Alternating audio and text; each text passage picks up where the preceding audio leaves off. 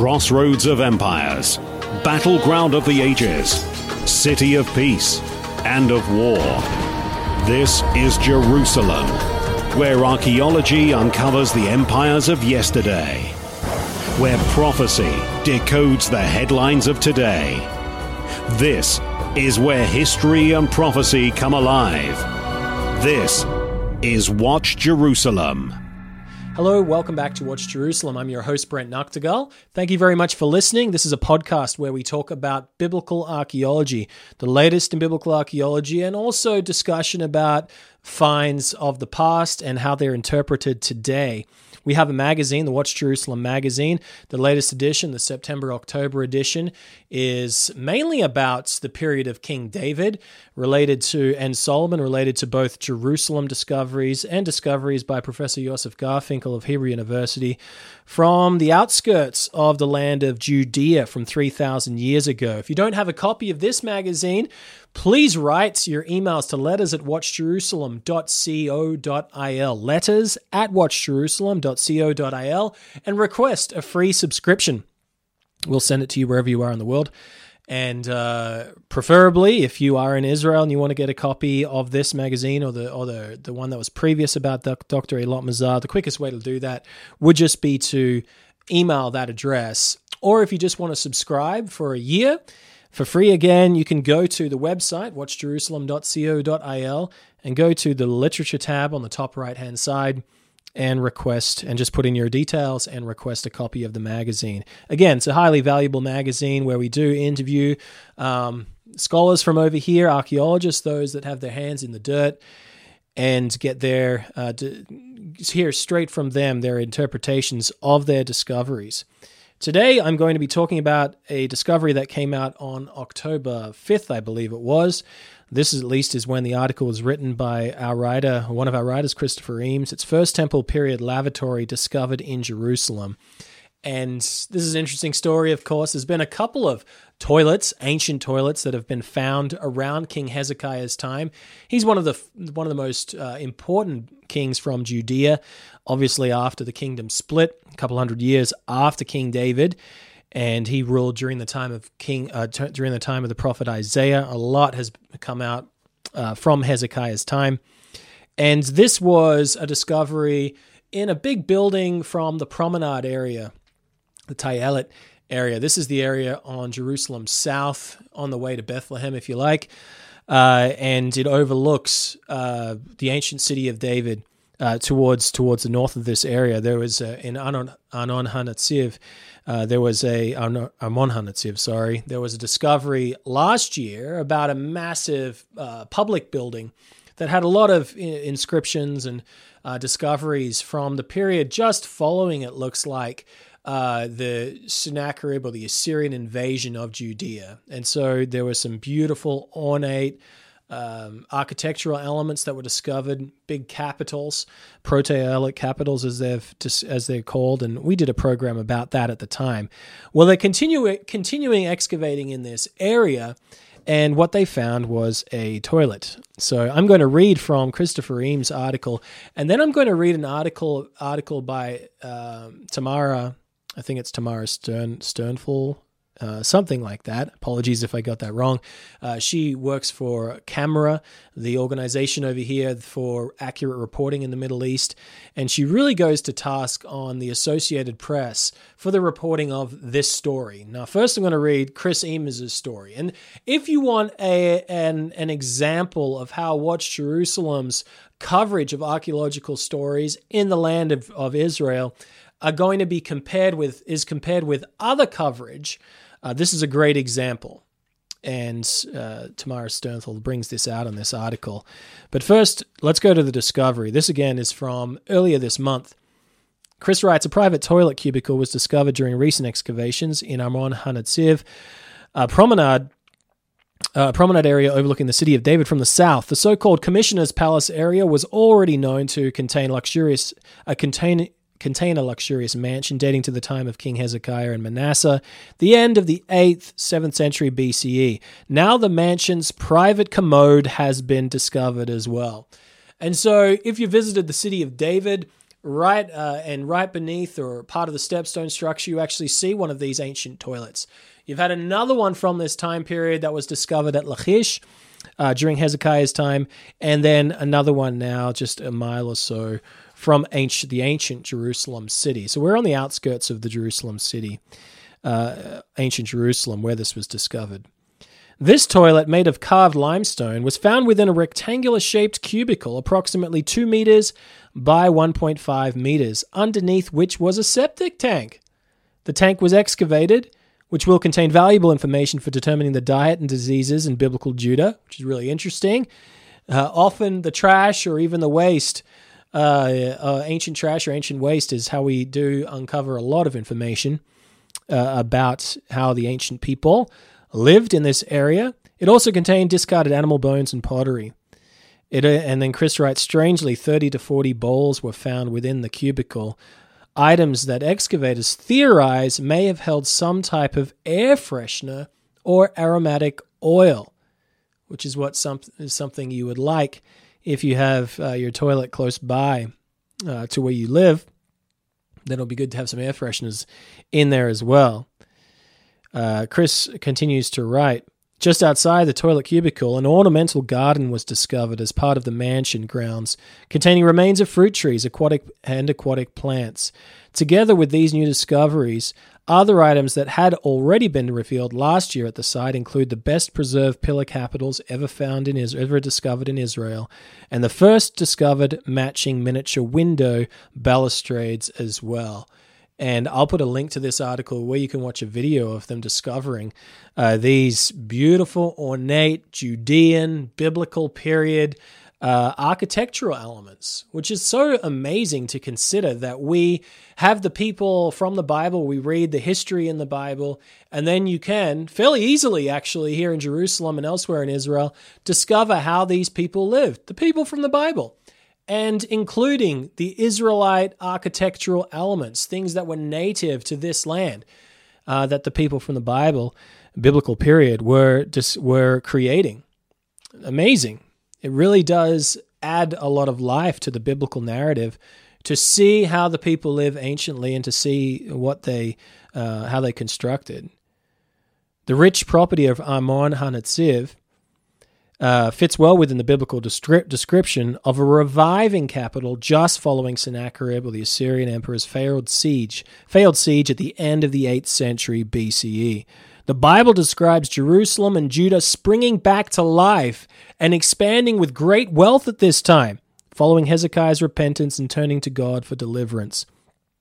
And then uh, Chris has a, a, a, a reference to Second Chronicles 32 where it says this and Hezekiah had exceeding much riches and honor, and he provided him treasuries for silver and for gold and for precious stones and for spices and for shields and all manner of goodly vessels, storehouses also for the increase of corn and wine and oil, and stalls for all manner of beasts and flocks in folds. Moreover, he provided him cities and possessions of flocks and herds in abundance, for God had given him very much substance. And Chris concludes this part of his article by saying this while it might not seem like such a big deal today with our modern conveniences, a lavish lavatory, together with the wider Armon Hanatziv uh, mansion, certainly is another discovery that points to the post invasion revival and of Judahite prosperity. So, again, just another indication of what the Bible says in history regarding this period actually did happen. Massive mansion, outside the city walls of Jerusalem, being constructed in the post Hezekiah, early Manasseh reign, that matches with the biblical description. So, this isn't a good example, again, of what you're going to find in Watch Jerusalem. You'll also find some of this in, in the actual press release that the Israeli Antiquities Authority put out. But what are you going to read about in your local paper? Most of the time, local papers and even uh, let's say, massive national papers, they get their information from several news organizations such as AP, uh, Reuters, and so on. So AP is putting out something, an article that other papers are going to pick up because they've got the AP license. They can basically say AP contributed to this report or AP wrote this, and then they can publish it. in their paper, great content, right? And so, what these carriers or what, what AP and, and Reuters are meant to be like is a very factual account with no bias inserted into their reporting because others are going to take their report and, and run with it. And they're not going to research it because they know that AP is accurate, right? Well, notice what they are doing with such a story about this and why.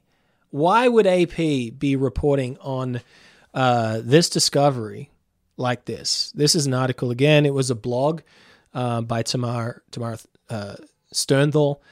Uh, she writes this: flushing the Israel Israel out of ancient Israel. News headlines last week reported on the rare archaeological find of a private Kingdom of Judah era toilet discovered in the remains of a luxurious mansion in Jerusalem. uh, and then I'll just jump down. While aromatic oil might have done the, the olfactory trick in the first temple period bathroom, all the fragrant incense in ancient Judah can't conceal, conceal the stench of media reports that erase the long, rich Jewish history of ancient Israel. And so, international media, media reports of this discovery are trying to edit out the people that lived here, the people that li- a discussion about any reference to the Bible, any reference to the Jewish people, any reference to kings of Judah, any reference to a temple, all of these things that are accurate is an accurate reporting of facts based on the the Antiquities Authority press release. So they put out the press release. AP does their story. Oftentimes they'll get it. They'll do interviews. Sometimes they'll just run with a press release and edit it. They'll edit it. And notice what they're editing out.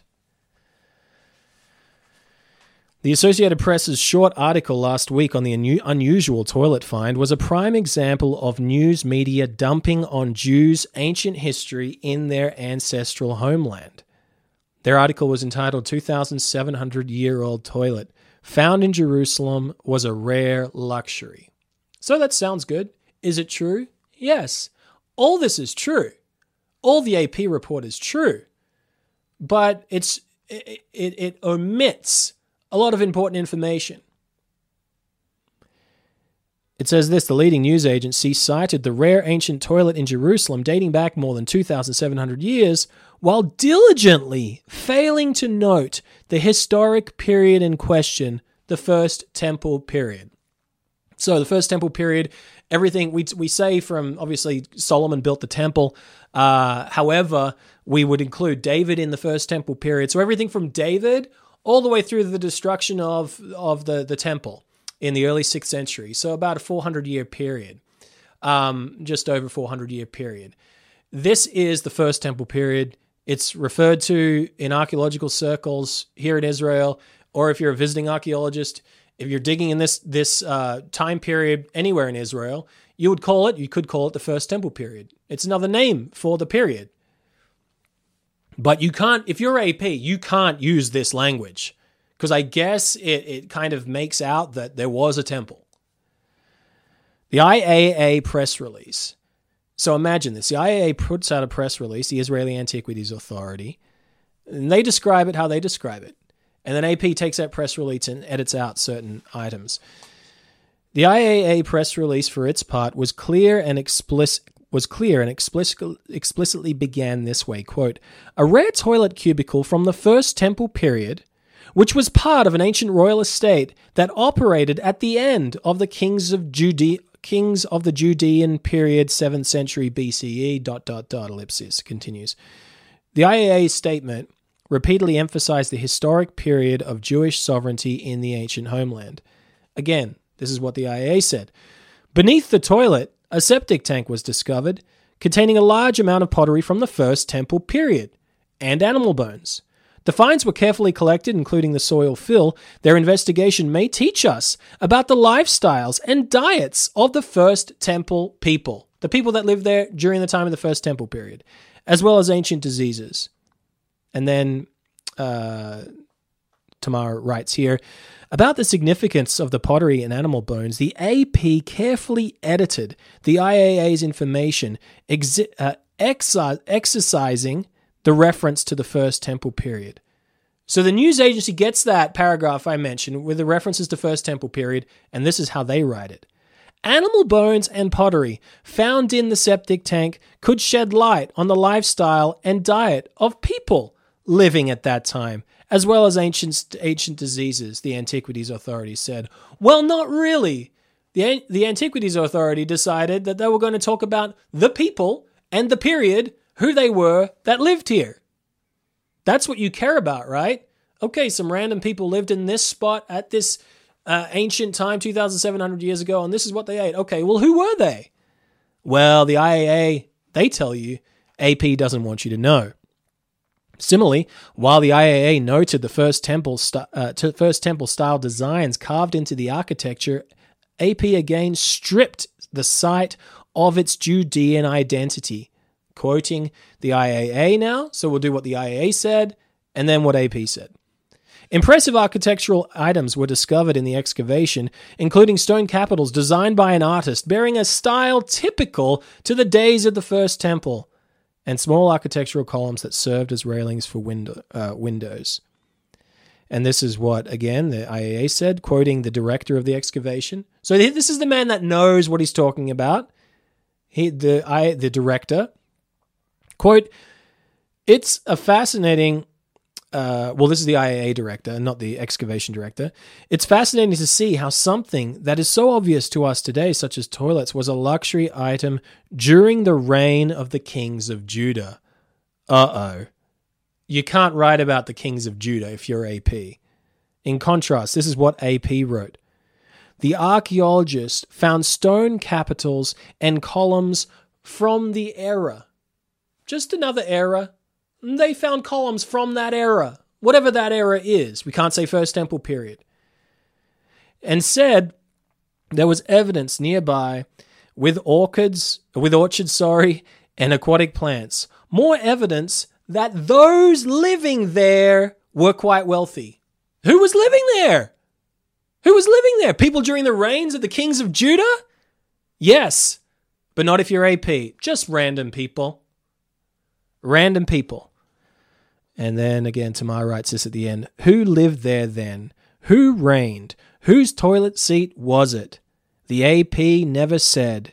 Indeed, the words Judah and First Temple period and Kings of Judah don't appear once in the Newswire service story.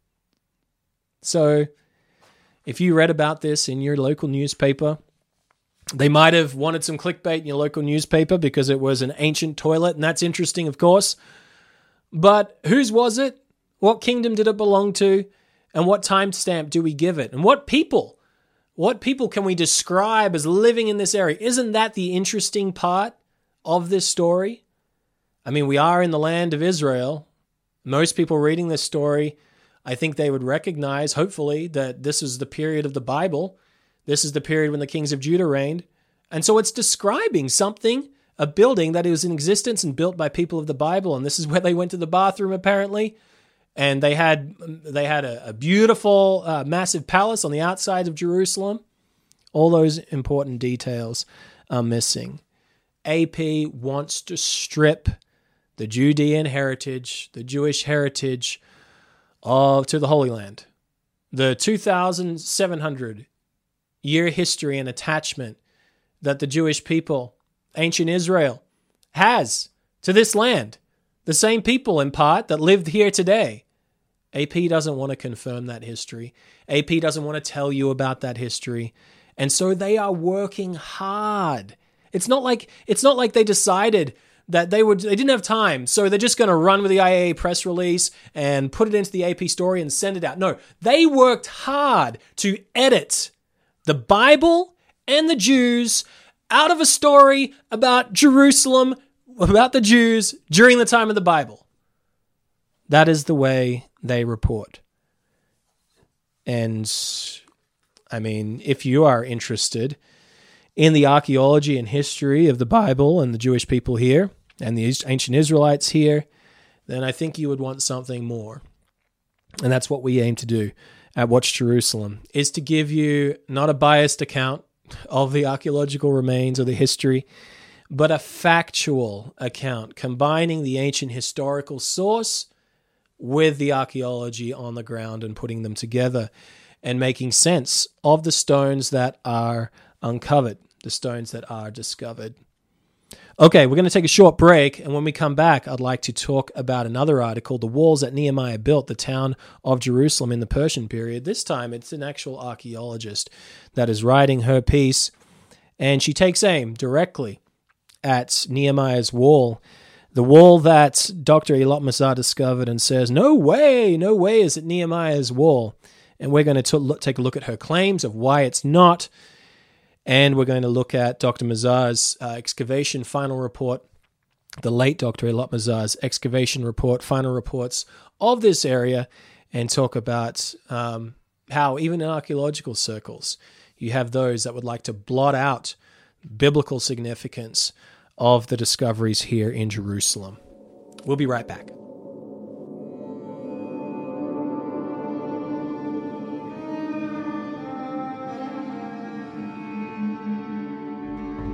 This is Watch Jerusalem, where history and prophecy come alive. Thank you for listening. For the second half of today's show, we're going to talk about Nehemiah's wall. This is a, a wall that I had the chance to excavate uh, back in 2007 uh, partly dismantle and then excavate the layers directly underneath this wall. And it's good to talk about this wall as not just being a one straight line wall, but also a tower that was attached to the wall itself. And that's what you have often. It's the case on city walls. You'll have a wall itself, and then a little part will jut out and maybe strengthen the wall. Or perhaps from that part that juts out, you can oversee an entrance to the city wall, to the city itself and provides an added layer of of protection. And so there's a defensive, defensive element to these ancient walls. And, and what I'm going to do today is, is just read a little bit about Ma- from Margaret Steiner, Steiner. She's an archaeologist in her own right. She has published quite a lot about the excavations of, I think, Kathleen Kenyon here in this area. She does. She has put out quite a lot about the stepped stone structure, um, which Nehemiah's wall is built on top of, at least in part. And so she's quite a renowned archaeologist. And um, so we'll talk about that. But before I, I get into that, I do want to reference an article that uh, we wrote in our, I think it was a November, December, uh, or January, February edition about two years ago of the Watch Jerusalem magazine. It's actually the most popular article uh, ever on the Watch Jerusalem website. I think almost 100,000 people have read it. It's, it's in, entitled Discovered Nehemiah's Wall. And it goes through a lot of the claims and addresses some of the claims that uh, Margaret Steiner actually brings up. So if you are failing to to keep up with me uh, with this section of the program, I do suggest that you just go back and read Discovered Nehemiah's Wall by Christopher Eames from a couple of years ago and get a very accurate account and talk about the limits of what archaeology can discover. And what we see with this report or with this uh, this report, yeah, that, that Margaret Steiner writes. This is in the October 2021, the Bible and Interpretation. Uh, what we see in this is uh, the degree to which um, scholars will not give the Bible the benefit of the doubt when there is, let's say, a 98% or a 95% uh, certainty of something that does accurately uh, or at least the evidence of archaeology matches really closely to what the Bible describes, people aren't willing to jump on board. They basically say, no, it can't be. Unless you have 100% proof uh, that, of it matching to an absolute T to a to a to a biblical person or or uh, or a building or something like that, they're not going to be willing to give the Bible the benefit of the doubt any other historical source, they'll give the benefit of the doubt and they'll say it probably is what the what that historical source says. However, many archaeologists are terrified to do that. And it seems in, in some ways, I believe Margaret Steiner is falls into that category. I mean, towards the end, the very end of her article, she does say that, I mean, I want to take a middle of the road approach. Some people say there's nothing from Nehemiah's time. Some people say nothing from Nehemiah uh, or Nehemiah's Jerusalem was was basically nothing. But uh, but I don't say that. Whether Jerusalem was a Berar Persian fortress or a provincial capital possibly fortified, by or with the permission of the Persian authorities to safeguard their interests cannot be determined on the basis of current evidence. But perhaps there is more factuality in the picture the book of Nehemiah sketches than is sometimes suggested. Well, it's suggested sometimes that it's all fabricated from 300 years later. And she says, perhaps, perhaps there's more factuality in the picture of the book of Nehemiah than what is suggested. And I would indeed say, perhaps there is. I would say there definitely is.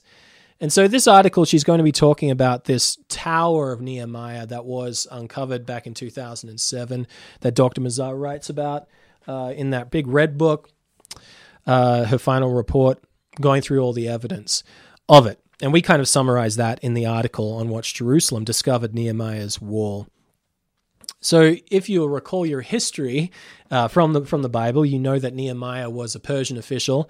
He he the Bible describes him coming to Jerusalem. I'm just going through my a bit of my uh, memory here. I think it was in the the 20 uh, 26th year or 20th year, something like that, of Artaxerxes, king of Persia. And so he came on the scene maybe 13, 14 years after Ezra. Ezra came first, and then Nehemiah came after him. And what what necessitated his coming to Jerusalem from Persia. He was he was a, a cupbearer for Artaxerxes, the emperor of the world, in the palace in Susa, or Shushan, as it says there. And the walls of Jerusalem were still broken down at this point. Nothing was built up in terms of the walls after the Babylonian destruction, a good 100 and almost 150 years earlier before Nehemiah's time. And what he wants to do is come and build the city wall so that those people that would want to destroy the, the fledgling province of the Jews, the returnees, the exiles, many of them that came back, that that Nehemiah could put a stop to that and protect the city. And so he he gets he's granted leave. He's granted leave to construct this wall. And if you know about this wall, it, it's constructed in a rapid 52 days. It basically follows part of the ancient wall that existed during the time period of of Jeremiah the prophet, and it builds up the, that wall. So you would find it often if if you are if the Bible is going to be correct, you would find it this wall along parts of the old ancient wall in some areas. And so it wasn't a fresh construction of an entirely new wall where they had to go and carve out the stones and build the wall. This was a wall that mainly used rocks and elements that were already there and built up upon where the wall was.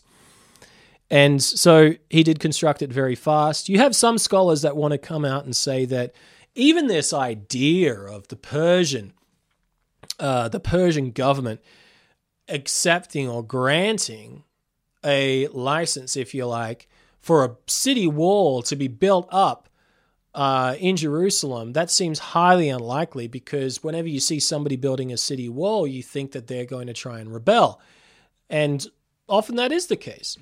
But wedged in this history that's in the book of Ezra and Nehemiah is you find actually an attempt to build the city wall uh, earlier. This is in Ezra chapter 4. And you see the Persian authority that says, Oh, which was Artaxerxes actually. He says, Hold up on this tell them to stop building the wall around Jerusalem.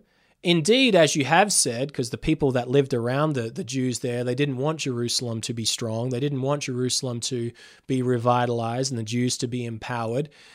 They wrote a letter to Artaxerxes and said, Can you stop this? This is a crazy city. You look, look back in your history books and you'll find that these people rebelled against the Mesopotamian empires.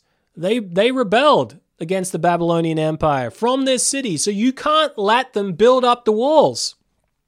So, indeed, some of those scholars that say that this book of Nehemiah is crazy because the Persian authorities would never let them build a wall, you're actually partly right. They they did stop construction for a while. Artaxerxes says, "You just tell them to stop." And why does when does he tell them to stop? He also clarifies it and says, "You tell them to stop until until another commandment comes from me. That's what's said.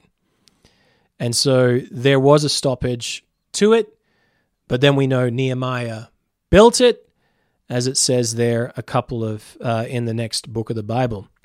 Again, anciently, both of these, Ezra Nehemiah being uh, on one scroll. And so the account of Nehemiah talks about how it was built in 52 days. Nehemiah chapter 3 talks about how certain families built different portions of it, which would make sense. If you want to build something quick, you're not going to start in one point and then build, build, build, build, build, build, build all around. You're actually going to you're actually going to build it all up at the same time, right? That'll be the fastest. And so you're going to have different families that are constructing the wall at the same time. And it was built again in 52 days. Uh, a really amazing feat, not just of engineering, I would say, or a hurried construction, uh, but also just management of the people, encouraging the people, inspiring the people as Nehemiah did uh, throughout this period. That even though it was hard work, even though they had to fight at the same time, or at least be prepared to fight at the same time, they were able to construct it. Okay, so I'm going to quote from this article. Let's uh, read part of this. It says, "Further on the north, further north on the hill, Kenyon found a smaller tower with part of a wall." That, according to her, originated from the Persian era. So let's break that down. Kathleen Kenyon's an ex British excavator that excavated this area in the 60s and she finds finds a smaller tower. This is talking about the tower that would eventually collapse, uh, or start to collapse, which we excavated with Dr. Eilat Mazar. Uh, tower with part of a wall that, according to her, originated during the Persian period. Persian period, again, just means the per- period of Persian domination of this area. So we're talking about from Zerubbabel's time. Uh, Zerubbabel's the one that was sent back uh, under the direction of King Cyrus II, who was the big Cyrus, Cyrus the Great that Ezra chapter 1 talks about. He comes back, uh, he starts to build the temple itself, the altar, and the rest of the temple. And then uh, he eventually would die. But this was a good, uh, he was a good, uh, let's say, 80 years from Nehemiah's time, Zerubbabel. But that starts the Persian period. The Persian period is going to continue all the way until uh, Alexander the Great comes along I think 331, 332, when he gets to Jerusalem. Then you're into the Hellenistic period of Hellenistic domination of Alexander the Great. So the Persian era, era basically spans a period of 200 years. So she's saying Kenyon found a small tower and she dated that to the Persian era. An accurate analysis of the finds I made, this is again Margaret Steiner, however, uh, shows, however, that the tower and the wall date from the late Hellenistic period and are part of the fortifications described above. So this person believes it's from the late Hellenistic period, which is bookended again from the time of Alexander the Great all the way through the time of when the Romans came. The Romans came in 63 uh, BCE. This was uh, under the general Pompey. They entered the Roman period. So from again 331 to 63, you have the Hellenistic period. She's saying late Hellenistic, so she's probably pushing us into the Maccabean period, uh, the period of uh, Jewish Jewish nationalism uh, after the time of uh, Antiochus Epiphanes. Not that important. Basically, she dates this tower to a couple hundred years after Nehemiah's time, and Kenyon dated it to Nehemiah's time. Although I came to, well, we'll skip this paragraph. It's very interesting, this paragraph. We'll come back to it. She addresses Dr. Eilat Mazar's evidence now about this tower. Recently, so this was 2007, the Israeli archaeologist Eilat Mazar conducted, uh, conducted excavations on the top of the hill where she found the so called Palace of David. For a refu- refutation of that interpretation, see Steiner 2009. So she doesn't believe it's the Palace of David. The small tower that Kenyon had uncovered appeared to be on the verge of collapse and was demolished and rebuilt by her team, which was partly true. The small tower that she calls was Has- Hasmonean, we would eventually find out that it was from Nehemiah's time. It was starting to fall down. And I remember this. I was working in her office at the time. I think I was 21 and uh, she said with me and another another uh, another student that was working in her office, "Hey, we're to go out to the excavation site. Uh, there's a little bit of work. It's basically pulling down a tower. It's from the Hasmonean period. Dr. Mazar believed it was from the Hasmonean period. For all the people that want to say that she, you know, found what she was looking for and she wanted to prove the Bible, it's not what she was looking for. She didn't, when we said we're going out to the site, she's like, ah, it's pretty, it's not going to be that exciting. I know you guys are interested in mostly the Bible, but this is probably from, you know, 200 years after Nehemiah's time, sometime before Herod the Great. And it's falling down. So what we need to do is remove some of these stones, find a nice platform, solid ground, and then we can build it back up. That's all it is. It's a restoration project. Never was Dr. Mazar looking for Nehemiah's wall in this in this place. Uh, and so we did do that. We came, and as even Steiner says, uh, we did try. We did have to demolish it before we could build it up. And it says that it was rebuilt by her team. No, it wasn't. Uh, this has not been rebuilt to this day. Uh, it still sits there. Uh, all the stones that were from the dismantling are still there at the side of the city of David, waiting to be rebuilt at some point. We'll see if that happens. Um, that provided an opportunity to look underneath and behind the tower. The pottery she found there originated in the Persian period, which, according to her, proved that the tower itself was Persian in date and therefore part of the fortifications mentioned in Nehemiah chapter 3. That is just a great, uh, brief uh, version of the proof that Dr. Mazar gives. This, however, is a methodolog- methodological error. If Persian period pottery was found underneath the tower, this means that the tower itself was built later. That could be two years later, a hundred years later, or a thousand years later. Now that's just uh, bravado. That's just uh, hyperbole, obviously. Um, no, it couldn't have been built a thousand years later because there's a Hasmonean bath on the top of this tower that was built into it from the late Hasmonean period. So, to say that just because you find the Persian pottery underneath the tower, um, that it could be built two years after that period, that is true. A hundred years later, perhaps. But a thousand years later, you just can see where the where the logic is going here, trying to make it sound ludicrous. This idea that it's from Nehemiah's time. No, it couldn't be a thousand years later, based on your own evidence. The Persian the Persian pottery underneath the tower only gives the terminus post quem a date after which something could have happened. The tower may thus uh, have been built in the Persian period or much later.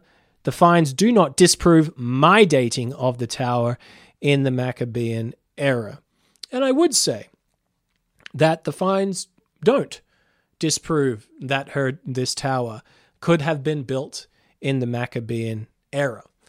But where does the weight of evidence lie?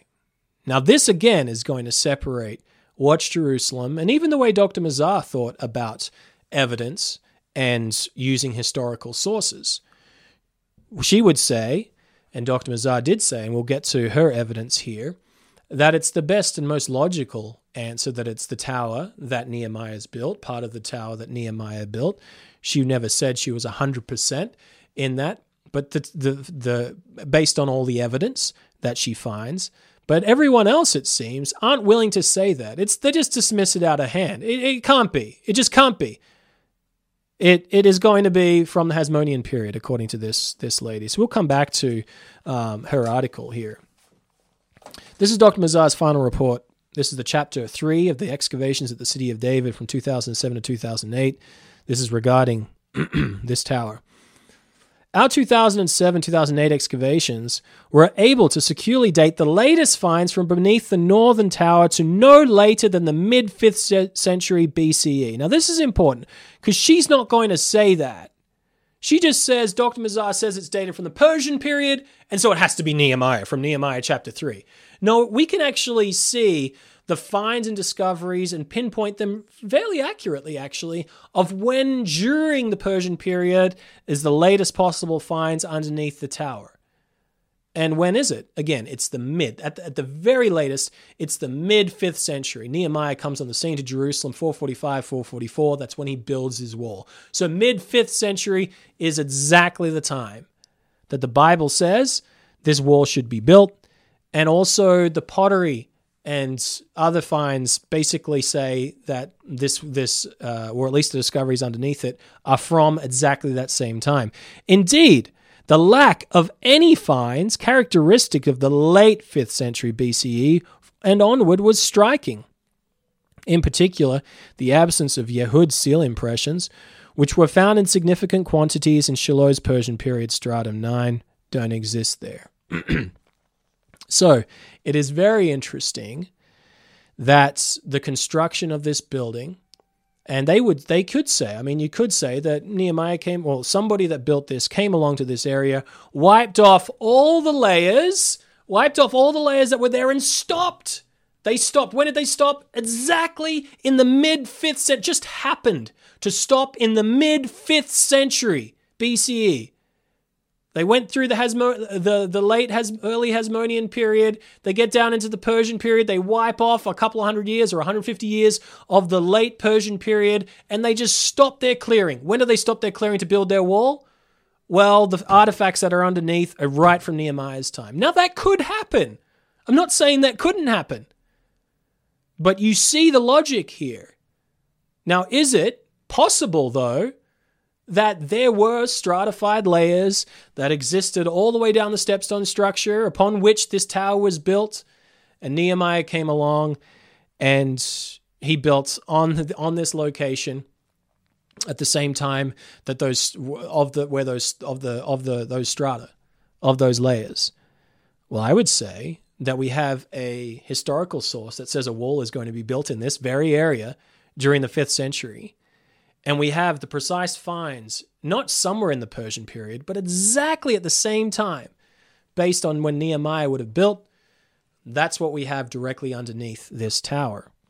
And there's other things, obviously, as well, that, that are very interesting about this. And Steiner doesn't address these things. In Dr. Mazar's uh, final report here, she puts together a cross section. This is basically a slice of the pottery that exists, of the layers that existed underneath the tower underneath Nehemiah's wall. I'm going to call it that Nehemiah's tower. And she puts that, basically crops that with another massive cross section that Yigal Shiloh did. He's an excavator in the 80s that excavated most of the stepped stone structure. And she matches up this strata of, of or this strata of Shiloh with the strata of Nehemiah's underneath Nehemiah's wall. And she shows that these very specific layers, again, that Nehemiah was, or that from the per, the period of Nehemiah, the Persian period, the, the early Persian period, Shiloh, fa- Shiloh found them, and Dr. Mazar found them as well directly underneath.